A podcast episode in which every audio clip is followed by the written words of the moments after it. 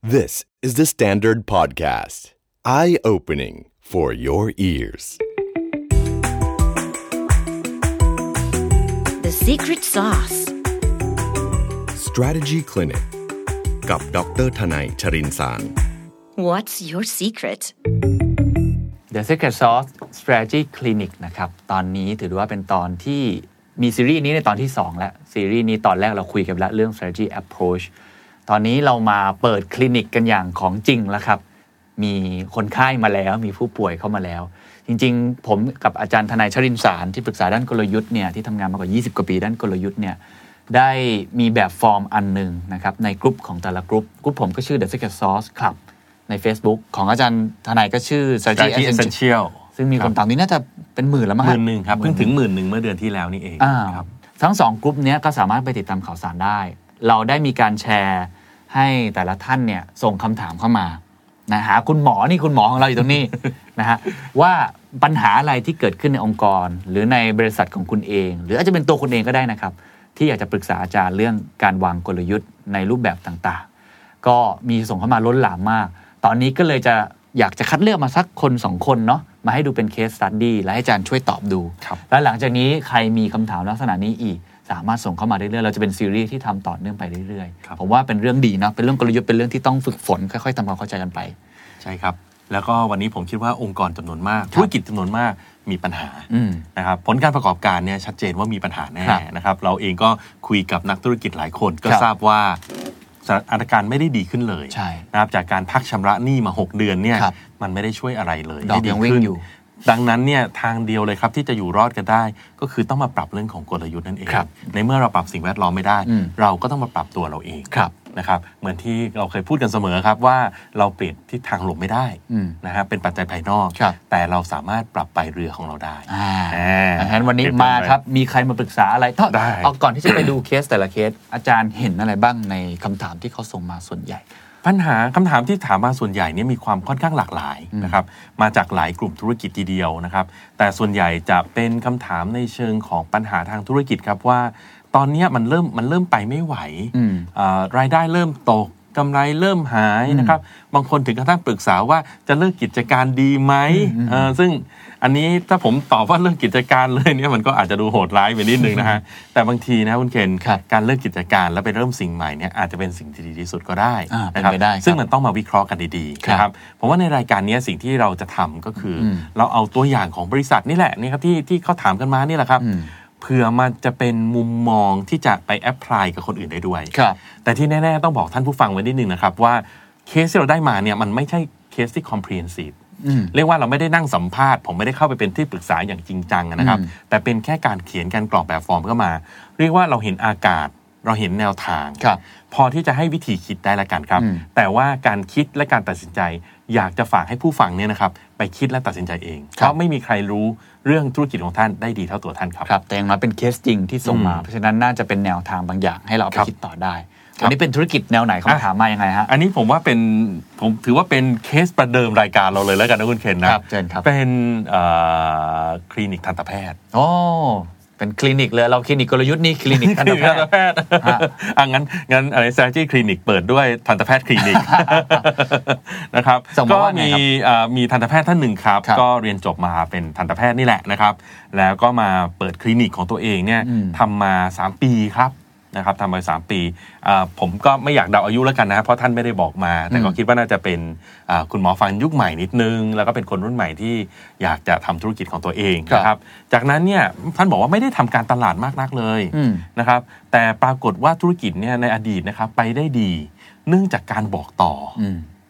จริง ๆ ตรงนี้มันเป็นสัญญาณที่ดีแล้วนะฮะของการ ครับทำธุรกิจนะฮะ ฮะ ไม่ต้องใช้งบการตลาดมากนัก แต่มีการบอกต่อนะครับมีคนไข้เพิ่มขึ้นเรื่อยๆนะครับและก็เป็นคลินิกอ่าทันตแพทย์ที่ทำเฉพาะทาง อืม อ่า มีความเชี่ยวชาญเฉพาะทางด้วย ใช่นะครับซึ่งอันนี้ก็เป็นข้อดีอีกอย่างนะครับในเรื่องของการทำกลยุทธ์ที่มีความเชี่ยวชาญนะครับด้านใดด้านหนึ่ง ไม่ใช่อ่าอะไรที่เรียกว่าเป็นคอมมอดิตี้ไป ครับ ที่ไหนก็ไปได้นะครับนะฮะ เอ่อเน้นเรื่องของการทำเอ่อการเอ่องานที่ราคาสูง อืม นะครับก็คงจะเป็นเรื่องของเฉพาะทางนั่นแหละครับ ราคาสูงนะครับ อืม แต่สิ่งที่ตามมาก็คือพอทำไปสักพักหนึ่งเนี่ย ครับ เข้าใจว่าอุปกรณ์เครื่องมือเครื่องไม้ก็คงต้องใช้เยอะขึ้น อืม คนไข้เยอะขึ้นก็เลยต้องลงทุนเพิ่ม อ่านี่แหละ นี่จะเป็นจุดต้องตัดสินใจละ นะครับตรงเนี้ยมันเริ่มลงทุนเพิ่มนะค ครั รั บบ เพราะฉะนั้นแต่อันเนี้ยมันก็เป็นปรากฏการณ์ปกติจริงไหมครับ เป็นเรื่องดี เวลาทำธุรกิจไปแล้วธุรกิจไปได้ดี ครับ ก็ต้องมีการลงทุนเพิ่ม ถูกครับ แต่พอลงทุนเพิ่มไปปรากฏว่ามาเจอโควิดครับ โอ้โห หนักเลย เรานึ หม ก อ ภาพ ฟัน หมอ นี่ใน ฟัน ในช่วงนั้นนี่ต้องปิดเลยนะ ช่วงนั้นน่ะ เข้าใจว่าหมอฟันเนี่ยจะเป็นหมอที่เดือดร้อนที่สุด ครับในกระบวนหมอทั้งหลาย ใช่ใช่ช่วงเวลานั้นจำได้ว่ามันเกิดเนี่ยมาตรการทางภาครัฐออกมา เขาก็กลัวว่าเราจะมาสัมผัสกันมาเจอกัน ก็อาจจะต้อง อ่า ปิดไป ด้วยครับแล้วผมคิดว่าด้วยการรักษาฟันนะคุณเคนมันมันมีน้ำลาย ครับ แล้วก็มีการพ่นมีการกรอ มีการกระเด็นกระจาย โอ้โห แล้วอุปกรณ์หมอก็เยอะ ฮะ ถ้าทำความสะอาดไม่ดีเอาไปใช้ต่อกับคนไข้คนต่อไปเนี่ย ครับ คงคงลำบาก ดังนั้นเข้าใจว่าหมอฟันเนี่ยจะเป็นหมอที่ที่เดือดร้อนที่สุดในช่วงนั้นนะครับพอดีปรากฏก็เจอโควิดไปด้วยนะครับอ่าหลังจากเปิดโควิดมาก็ปรากฏว่าอ่าท่านใช้คำว่ากำลังซื้อลดลง อืม นะครับกำลังซื้อลดลง ซึ่งก็เป็นไปได้ครับนะฮะเอ่อช่วงต้นโดยทั่วไปครับพอจบปั๊บเนี่ยโควิดเนี่ยคนจะแห่ออกมาใช้เงินกันนะครับ เพราะว่าอั้นไว้นาน ใช่ครับ สังเกตจากพวกร้านอาหารเนี่ยโอ้โหขายดิบขายดี ใช่ครับ อีกอันที่เป็นข่าวเลยก็อีเกีย เปิดวัน แรก คุณเคนส่งทีมไปทำข่าวอะผมไม่แน่ใจนะ แต่อต่อแถวกันเพียบ ใช่ไหมโอ้โห อะไรกันนักกันหนา ฮะ นะฮะอะไรกันนักกันหนาก็ไม่ เพราะ รู้ ว่า นะ ผมว่าเพราะว่าคนก็อยู่บ้านเยอะขึ้นด้วย ใช่ใช่ผมคิดว่าทำฟันก็คงคล้ายๆกัน เพราะตอนนั้นเราก็คงนะเจ็บปงเจ็บฟันไม่ได้ตรวจฟันกันทุก คือ หก ช่วงนั้นเนี่ย ดือ คลินิกเสริมความงาม ศัลยกรรม ตัดผม เออ พวกเนี้ยพอเปิดปุ๊บ โอ้โห คนรีบ ค เข้าน ไป รีบไปทันที ฮะ ใช่ครับ แต่มันอยู่ไม่นานเนาะ อืม เพราะว่าอันนั้นคือการอั้นไงฮะเราอั้นกันอยู่เป็นเดือนเดือนๆแล้วพรวดขึ้นมาสำหรับผมนะผมไม่นับเลยนะ ผมถือว่าเป็นการการทดเวลา อืม เหมือนเตะบอลแล้ว โดนโดนจับฟาวล์เยอะ ๆ ก็มีทดเวลา ครับ ช่วงนั้นมันก็เลยสูงขึ้นมานะครับ แต่หลังจากนั้นนะครับความจริงเริ่มกลับมาครับกำลังซื้อคนเริ่มลดลง อืม นะครับคนเริ่มระมัดระวังการใช้จ่ายมากขึ้น ซึ่งอันนี้ผมมีความเห็นเรื่องเศรษฐกิจในทางค่อนข้างลบนะ อืม เท่าที่คุณเคนได้คุยกับหลา ครั ย บ ๆท่านในวงการธุรกิจ มีมุมมองคล้าย ๆ กันไหมครับ คล้าย ๆ กันครับ น่าจะยาวไปสักปี 2 ปี อืม ปีหน้าอาจจะใช้คำว่าต้องประคองตัว อืม ระดับหนึ่ง โดยเฉพาะธุรกิจที่เกี่ยวข้องกับการเดินทางระหว่างประเทศ อืม ท่องเที่ยวเองค้าปลีกเองผลกระทบต่างๆ เหล่านี้ ครับ ต้องประเมินดีๆ แต่ก็มีสัญญาณบวกในหลาย ๆ อุตสาหกรรมเหมือนกันแต่ภาพภาพรวมอุตสาหกรรมทั้งหมดเนี่ยภาพรวมเศรษฐกิจทั้งหมดต้องบอกว่า น่าจะใช้เวลาระดับหนึ่ง ใช้เวที่ลาจะกลับมา ระดับหนึ่งน่าจะกลับ ใช่ มา โดยเฉพาะประเทศไทยที่โครงสร้างเศรษฐกิจพึ่งพาภายนอกเยอะส่งออกกับท่องเที่ยว ครับ นะค ค รั รั บบ ใช่คุณเคนเห็นด้วยเลย แล้วสิ่ง อ่ะ ที่ผมกลัวมากก็คือห่วงเป็นห่วงมากก็คือเรื่องคนตกงาน ใช่ เพราะเรื่องเนี้ยมันจะกระทบยาวนะ ครับ มันจะกระทบยาวเลย ถ้าคนตกงานเนี่ยก็จะเริ่มลดการใช้จ่ายทุกสิ่งทุกอย่าง ถูกครับ ดังนั้นมันจะทำให้เศรษฐกิจเราเนี่ยเข้าสู่วงจรขาลงอย่างระยะยาวเลย ครับ ครับ โดยที่ตอนนี้เงินข้างนอกก็ไม่มานะครับ อืม นั่นจากอ่าทันตแพทย์ท่านนี้ก็เลยบอกว่า ตอนนี้เนี่ยกำลังซื้อของคนลดลง ครับ นะครับ ซึ่งผมถ้าให้ผมเดานี่ก็คือจากการที่จะมาตรวจฟันก็อาจจะชะลอไปหน่อย หรือว่าการที่จะทำอะไรที่เฉพาะทางเอ่อซึ่งอาจจะเป็นการเสริมเพื่อความสวยงามอะไรอย่างเงี้ยก็อาจจะลดลดๆกันไว้ก่อน อืม นะครับท่านใช้คำว่าคนไข้หายยากขึ้นด้วย อืม นะครับดังนั้นเนี่ยนะครับแล้วนอกจากนั้นยังไม่พอฮะ ครับ พอเป็นแบบนี้ปุ๊บเนี่ยก็เกิดเหตุการณ์แบบประจำอีกแล้วอะเนื่องจากคลินิกก็มีอยู่เท่าเดิม อืม แต่คนไข้ลดลง ดังนั้นทุกคลินิกก็เลยต้องเริ่มแข่งขันกันในเรื่องของรา ราคา คา ดังนั้นคำถามครับที่ท่าน ครับ ถามมาในรายการก็คือว่า เจอการแข่งราคาอย่างนี้ อืม จะทำอย่างไรดี อืมน่าสนใจ ทำยังไงดีครับ น่าสนใจ เท่าที่ ครับ ฟังมาผมว่าจริง ๆ ไม่ใช่แค่เรื่องของคลินิกหมอฟันทันตแพทย์อย่างเดียวนะ หลาย ๆ ธุรกิจก็เจอลักษณะแบบนี้ ผมว่าถ้าเรา ผม ตา ว่าม ค ล ล้า อย กันมาก จิกอะตามลอจิก คล้ายกันมาก ไม่ใช่เฉพาะหมอฟัน ใช่ แน่ เริ่มจากตอนแรกทำธุรกิจมาเติบโตดี อืม อยู่ในขาขึ้น ครับ ก็เลยเริ่มลงทุนขยาย กลยุท กิจการธ์ชัดเจนเนาะ ใช่ เออมี differentiation มี expertise ถูกค ข รับ ยาย อืมแล้วก็เจอผลกระทบที่เราคาดไม่ถึง อื ม กลับมาเหมือนจะกลับมาดี มีเพนอัพดีมาน อืม เรื่องของการอัดอั้นกลับมา แต่ในระยะยาวกำลังซื้อลดลง ครับ คู่แข่งก็เจอลักษณะเดียวกัน อ่า ก็เลย ก็เลยเริ่ม ตัดราคาโอ้ผมว่าคลาสสิก แอพพลายได้หลายอุตสาหกรรม ใช่ นะครับ อาจารย์ตอบยังไงดีครับ ทำยังไงดีนะครับ อย่างที่บอกครับเอ่อสิ่งที่ผมจะเล่าให้ฟังเนี่ยมันจะเป็นวิธีคิดแล้วกันนะครับ แต่ว่าจะทำยังไงก็คงต้องไปตัดสินใจกัน ครับ สิ่งแรกเลยเนี่ยคือต้องเข้าใจอุตสาหกรรมนี้ก่อน อืม นะครับ มองมองลักษณะของอุตสาหกรรมก่อน จ ที่คำถามในเคสนี้ก็คือเป็นทันตกรรม อืม นะครับทันตกรรมเนี่ยถือว่าอยู่ในหมวดธุรกิจบริการ อืม นะครับเพราะฉะนั้นต้องชัดเจนก่อนนะครับ ถ้าเราแบ่งธุรกิจหลักๆ มันจะมี 2 พวกเองครับ คือพวกที่เป็นผลิตสินค้า ครับ กับพวกที่เป็นบริการ ครับ ความแตกต่างมันค่อนข้างชัดเจนนะครับ ดังนั้นต้องแยกกันดู อืม คราวนี้ในธุรกิจบริการเนี่ยครับจะทำอย่างไรดี อืม นะฮะบริการเนี่ยคือตัวจุดขายเลยครับคุณเคน อืม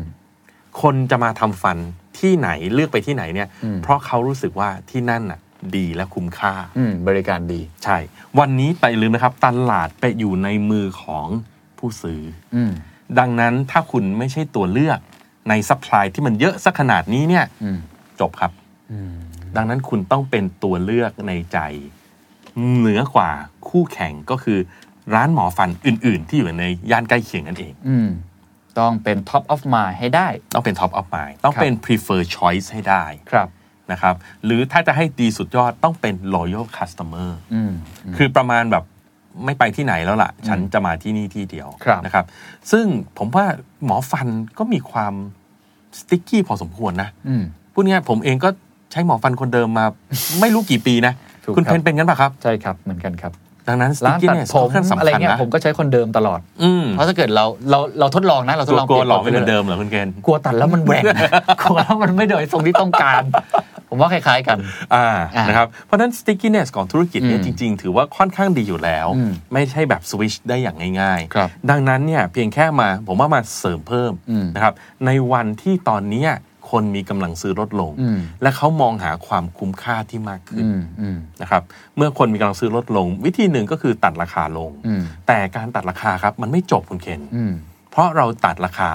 คนอื่นก็ทำได้ ครับ สำหรับผมผมถือว่าการตัดราคาเนี่ยเป็นกลยุทธ์ที่ง่ายที่สุดเลยนะครับ ไม่ต้องใช้สมองก็ทำได้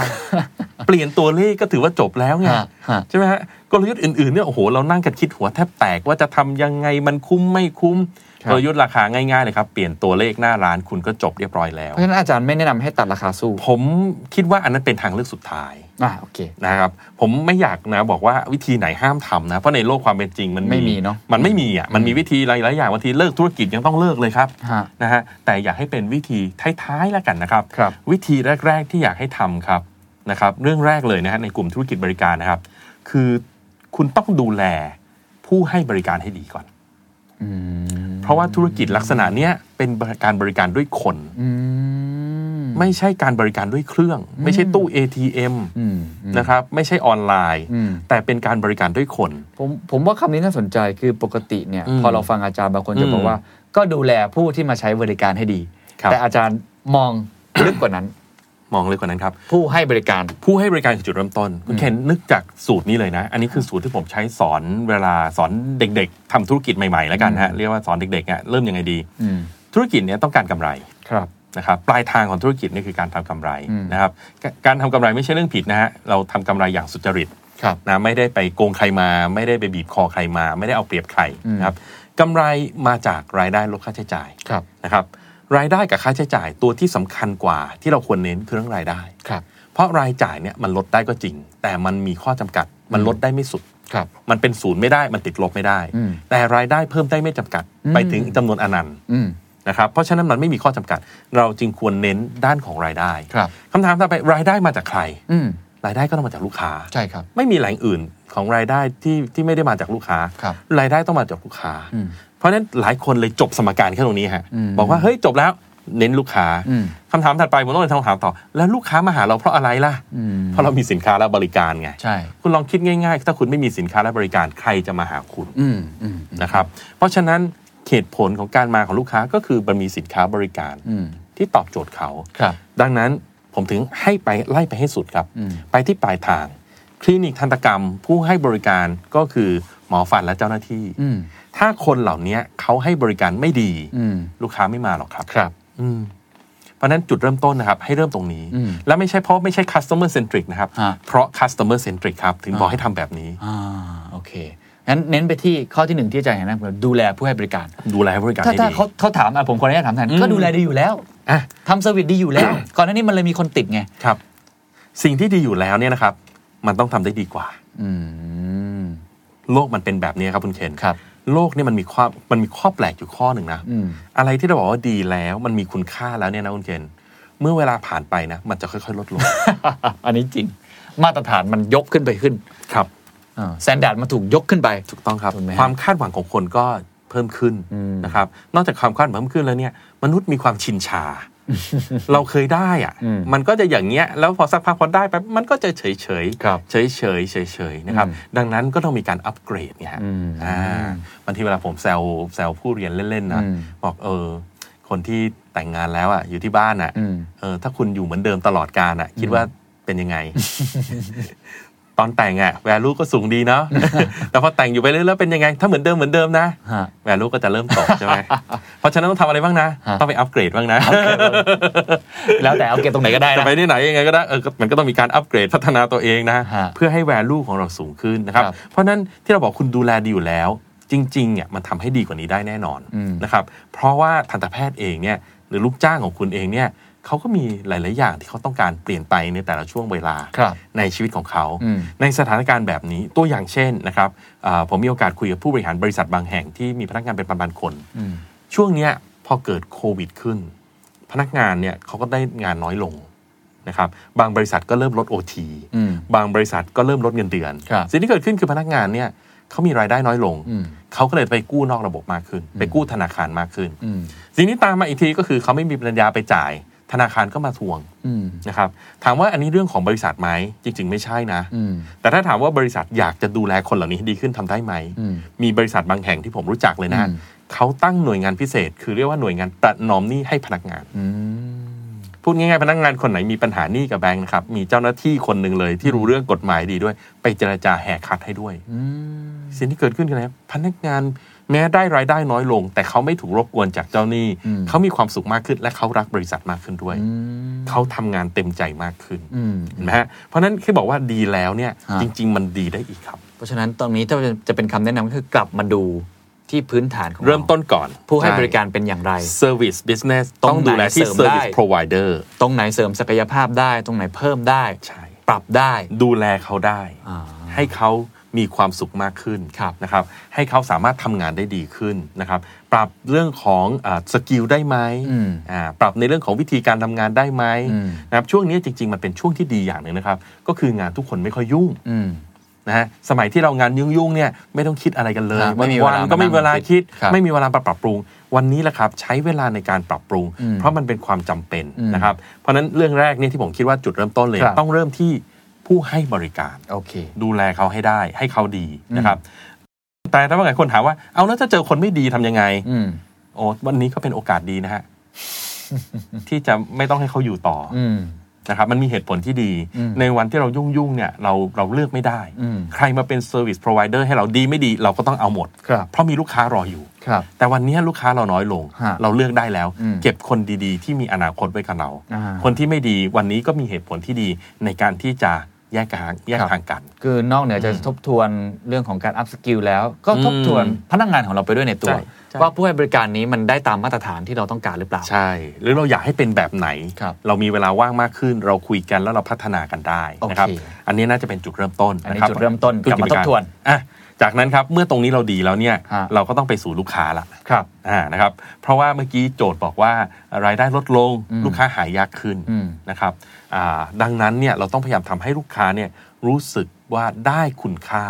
จากการมาที่เรามากขึ้น อืม นะครับการได้คุณค่าจากการมาใช้บริการที่คลินิกทันตกรรมของของอาท่านผู้ถามเนี่ยนะครับมากขึ้น มันก็มี 2 วิธี ครับ วิธีหนึ่งคือลดราคาลง อืม ทุกอย่างให้เหมือนเดิมแต่ราคาถูกลง อืมก็ value วิธีที่ ก็ 2 ได้ ก็คือคงราคาเท่าเดิม แต่เพิ่ม value ให้มากขึ้น อืม ซึ่งอย่างที่ผมบอกแล้วนะครับ ไม่ค่อยแนะนำวิธีแรก อืม นะครับนอกจากมันเป็นวิธีสุดท้ายจริง ๆ ถ้าคิดไม่ออกแล้ว ครับ นะครับมันเสี่ยงมาก ๆ แล้วมันก็ไม่ค่อยได้ประโยชน์อะไร ครับ ในระยะยาว อืม อย่าลืมนะครับว่า strategic thinking อืม คือ superior long term performance performance อืมโอเค ในระยะยาว ฮในระยะยาว ทีนี้ถามว่าเพิ่ม value เพิ่มไงดีครับ ครับ เพิ่มอะไรดี มันมีคอนเซปต์หนึ่งครับ ชื่อว่า willingness to pay willingness to pay willingness to pay คำที่ผมชอบมากเล ยิ ย นดีที่จะจ่าย อ่าความความพร้อมความอยากจะจ่ายอะ อืม willing คืออยากอะอยาก อืม นะครับ เหมือนเราเห็นอะไรบางอย่างอะครับ คุณเคนพาครอบครัวไปเดินช้อปปิ้ง ครับ เคยเกิดเหตุบ้างไหมครับ ที่เห็นอะไรบางอย่างแล้วเลี้ยวเข้าไปเลยครับ อยากจ่ายตังค์เลยฮะ ก็มีบ้างนะ มีบ้างมีบ้าง นั่นแหละครับ willingness to pay เกิดเรียบร้อยแล้วไงฮะ อ๋อ ถ้า ถ้าไม่มีเราก็จะเดินผ่านหน้าร้านนั้นเฉย อ่า ๆ ถ้าเราเลี้ยวเข้าร้านนั่นแหละ willingness to pay มันเริ่มทำงานละ แล้วมันสร้างยังไงครับ มันสร้างได้อย่างไรครับ willingness to pay เนี่ยนะครับ มันมีหลายหลายมุมมาก อืม ในการที่จะสร้าง มันคือสิ่งที่ทำให้คนอยากได้ อืม ผมแปลง่ายๆเลยนะ อันนี้เป็นคอนเซปต์ฝรั่ง แต่พอมาแปลแบบไทยๆเนี่ย มันคือคำว่ากิเล ส แปลกันง่ายๆเลยเนี่ย willingness to pay คนไทยแปลว่ากิเลส ถ้านั้นสร้างกิเลสได้จบ ยังไงดีครับ จะเรียนนึกออกไหม นึ อ่ะ กออก หน้าหนาว แต่ว่าว่า หน้าหนาวเอาหน้าหนาว แต่ค เป็ วาน มรู้สึกมันอาจจะลบนิดนึงนะ อ่ะ ครับ มันมันมันคำว่ากิเลสแต่ผมไม่อยากให้มองกิเลสเป็นเรื่องลบนะฮะ อ่า กิเลสคือเรื่องธรรมชาติ อืม แล้วกิเลสเนี่ยคือจุดเริ่มต้นของธุรกิจนะ อืม อ่าถ้าคนไม่มีความอยาก แล้วแล้วแล้วจะยังไงอ่ะผมเอาผมปวดฟัน ผมก็อยากหายปวดอ่ะ อืม มันผิดไหมล่ะ อืม มันก็เป็นกิเลสใช่ไหมฮะ ครับ อ่านะครับดังนั้นพวกนี้มันจะทำให้เกิด willingness to pay ได้ อืม นะครับมันมีตั้งแต่โอ้แบรนดิ้งที่ดีแพ c เกจจิ้งที่สวยนะครับอ่าสินค้าที่มีคนบอกเราว่า อืม สมมุตินะอินฟลูเอนเซอร์ของเราอ่าเน็ตไอดอลของเราบอกว่า เฮ้ย ใช้อันนี้สิ แล้วน่าจะใส อืม แค่นั้นเราก็เกิดกิเลสได้แล้ว อืม นั้นกิเลสมันเกิดได้เยอะมาก ๆ นะครับ คราวนี้ในกลุ่มธุรกิจบริการแล้วกันนะครับ เพื่อให้ ครับ กระชับ ครับ กับกับในเคสนี้นะฮะ กลุ่มธุรกิจบริการเนี่ยมันจะมีอยู่ 3 4 เรื่องด้วยกัน อืม ที่ผมผมเห็นว่ามันค่อนข้างจะมีผลเยอะนะครับนะฮะเรื่องแรกเลยเนี่ยนะครับคือเรื่องของความน่าเชื่อถือ ครับ ธุรกิจบริการเนี่ยนะครับ คนที่เขามาเนี่ยเขาจะเขาจะต้องบริการต้องการรับบริการอะโดยเฉพาะทันตกรรมเนี่ยคือโหถ้าถ้าสมมติหมอไม่น่าเชื่อถือเนี่ย อืม หรือว่ามาแล้วเออไม่แน่อย่างคุณเคนเมื่อกี้บอกว่าตัดผมยังไม่ค่อยยอมเปลี่ยนร้านใช่ไหม ครับ เพราะกลัวว่าเดี๋ยวตัดแล้วแบ่ง ใช่ นะครับความน่าเชื่อถือเนี่ยมันจะเป็นตัวที่คอนเฟิร์มให้ อ่า อ่า ต้องสร้างความ ถ้าทำให้น่า น่าเชื่อถือ เชื่อถือนะครับ ตัวอย่างที่ผมชอบใช้ยกมาก ๆ เลยเนี่ย อืม ขนาดร้านตัดแว่นนะคุณคุณเคน อืม ไม่เอ่ยนามแล้วกันนะ เป็นร้านที่มีสาขาเยอะที่สุดในประเทศไทยอ่ะ อืม ไปที่ไหนก็เจอ อืม ถ้าลองเข้าไปดูนะครับ เรายังพบว่าพนักงานที่เขาแต่งตัวเนี่ยเขาแต่งตัวอย่างกับอยู่โรงพยาบาลเลยนะ อืมอืม แต่งใส่ชุดขาวอย่างกับพยาบาลเลยนะ อืมอืม คำถามทำไมฮะ อืม ขายแว่นเนี่ยทำไมต้องแต่งตัวเหมือนโรงพยาบาล อืม ความน่าเชื่อถือ อ๋อเป็นการสร้างความรู้สึก สร้าง ให้ ความ กับ รู้ เ สึกความน่าเชื่อถือ อืมเพราะฉะนั้นช่วงนี้จริง ๆ สร้างได้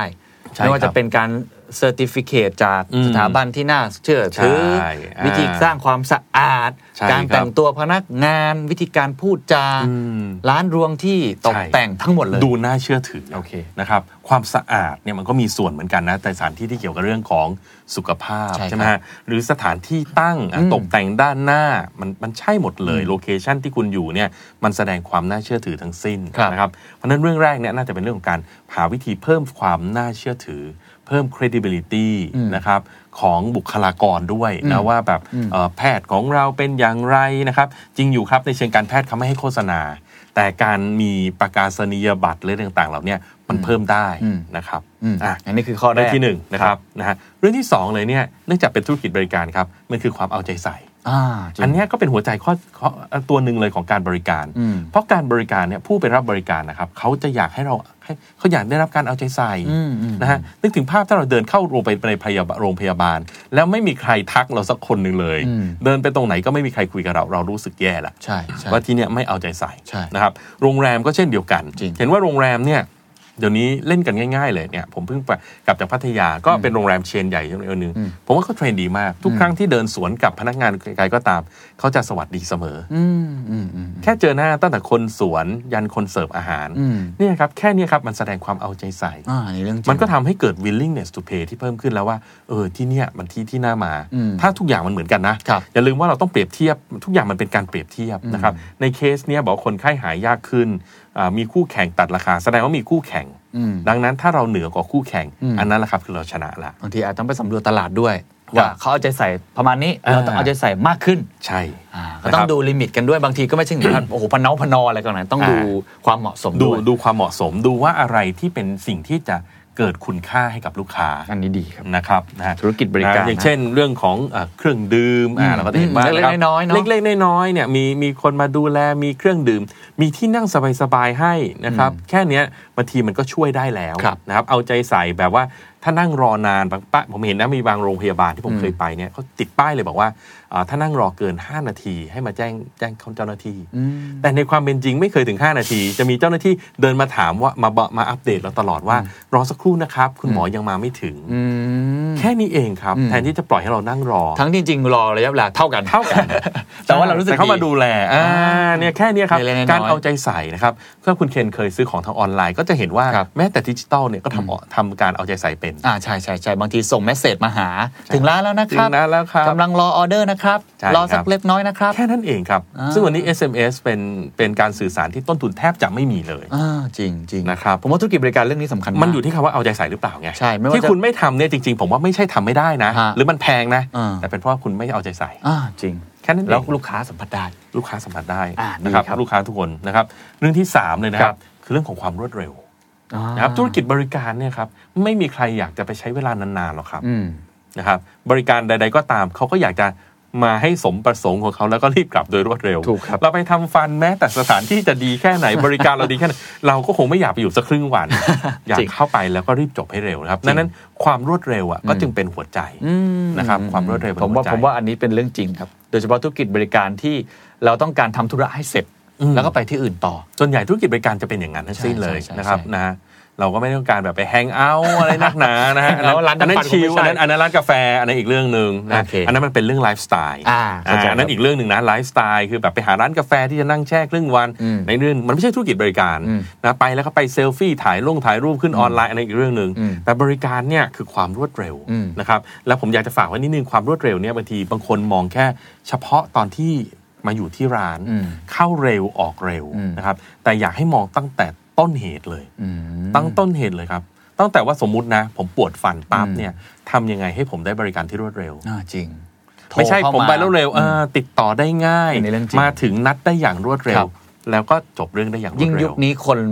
ลักษณะเหมือน seamless มากขึ้น จริง เขาไม่สนใจว่าจะไปถึงหน้าร้าน อืม ตั้งแต่เขายกหูหา ตั้งแต่เขาส่งเมสเซจเข้าไปใน Facebook ใช่ แฟนเพจของคุณนั่น ครับ คือจุดเริ่มต้นในการทัช ใช่ ร้านของคุณแล้ว และเดี๋ยวนี้ทำไมเป็นเหตุผลว่าทำไมทุกคนที่ทำธุรกิจนะต้องมี Facebook Page และมีแอดมิน อืม แล้วถ้ามี Line แอดก็ต้องมีแอดมินด้วย อืม แล้วถ้าเกิดไม่ตอบภายใน 5 ทีคนจะเริ่มโวยวาย จริงครับ คนต้องการความรวดเร็วครับ เพราะฉะนั้นคนที่มีความรวดเร็วเนี่ยจะมีความได้เปรียบ และอย่าไปคิดเฉพาะตรงในร้าน เพราะในร้านเนี่ยบางทีมันมีข้อจำกัดด้านกระบวนการ อืม ที่มันทำให้เร็วไม่ได้มากไม่เร็วกว่านี้ไม่ได้ อืม ด้วยข้อจำกัดทางเทคนิคบางอย่าง ครับ แต่อยากให้มองตั้งแต่ต้นเหตุ อืม ยันปลายเหตุครับ อืมอืมโอเคครับ นะครับ ความน่าเชื่อถือความเอาใจใส่ ความรวดเร็ว จริงๆ ไม่ใช่แค่ร้านหมอฟันนะทุ อื ก ม ที่ทำได้หมดนะ บริการฮะ ครับ นี่นี่ไม่ให้แบบเป็นสูตรกลางๆเลยนะฮะ อืม ปัญหากลางๆ แล้วก็ธุรกิจเอ่อสูตรกลางๆ เลย ครับ ว่าใครที่อยู่ในธุรกิจประมาณเนี้ยใช้ได้เลย ครับ เรื่องอีกเรื่องช่วงสุดท้ายนะครับก็คือเรื่องคุณภาพ อืม เรื่องคุณภาพนะครับคุณภาพเนี่ยเป็นสิ่งที่หลาย ๆ คนชอบมองว่า เอ๊ะมันคุณภาพสูงคุณภาพต่ำมันเป็นยังไงนะค ครั รั บบ แต่ถ้าไปดูใน definition จริง ๆ คุณเคน อืม คุณภาพคือความสม่ำเสมอของการได้รับบริการ อืม นะฮะ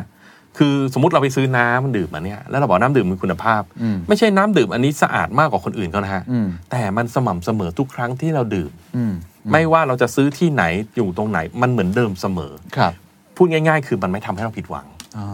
เพราะฉะนั้นคุณภาพเนี่ยคือการรับประกันความผิดหวัง โอ้รับประกันความผิดหวัง มันไม่ผิดหวังเพราะคุณภาพเราสูง คุณภาพเราสูง เพราะว่าทุกครั้งที่คุณซื้อจากสินค้าจากเราหรือบริการจากเรา มันเหมือนเดิมทุกครั้ง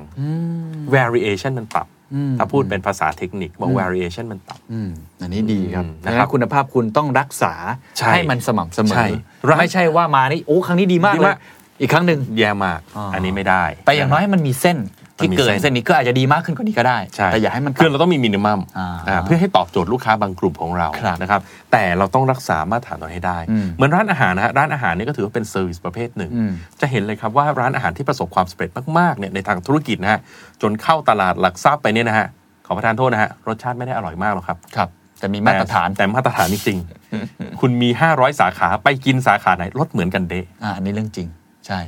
แล้วคนก็คาดหวังได้ ร้านเหมือนกัน อุปกรณ์บนโต๊ะเหมือนกัน ครับ เมนูเหมือนกัน อืม พนักงานแต่งตัวเหมือนกัน อืม รสชาติเหมือนกัน ราคาเหมือนกัน